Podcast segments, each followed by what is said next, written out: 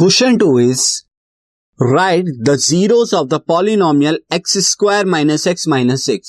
इस पॉलिनोमियल के zeros find out करने हैं तो इसके लिए हम क्या करेंगे? पॉलिनोमियल को पुट करेंगे ज़ीरो के इक्वल।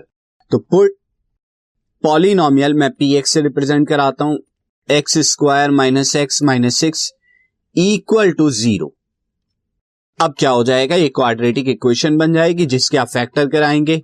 सिक्स के फैक्टर टू और थ्री होते हैं, जिससे आपको वन मिल जाएगा तो मैं इसे लिख सकता हूँ माइनस के थ्री एक्स प्लस का two x minus six equal to zero और फ़र्स्ट टू टर्म से एक्स कॉमन आ जाएगा तो एक्स माइनस थ्री बचेगा, और यहाँ से प्लस टू कॉमन आ जाएगा तो आपको बचेगा एक्स माइनस थ्री नाउ अब आप एक्स माइनस थ्री को कॉमन ले लीजिए तो आपको क्या मिलेगा एक्स माइनस थ्री और x plus two equal to zero अब आप इन्हें क्या करेंगे when x minus three is equal to zero x is equal to यहाँ पर क्या आ जाएगा? थ्री और जब x plus two equal to zero आएगा तो x is equal to minus two आएगा। देर फोर जीरोज आर जीरोज आपको मिल गए हैं three and minus two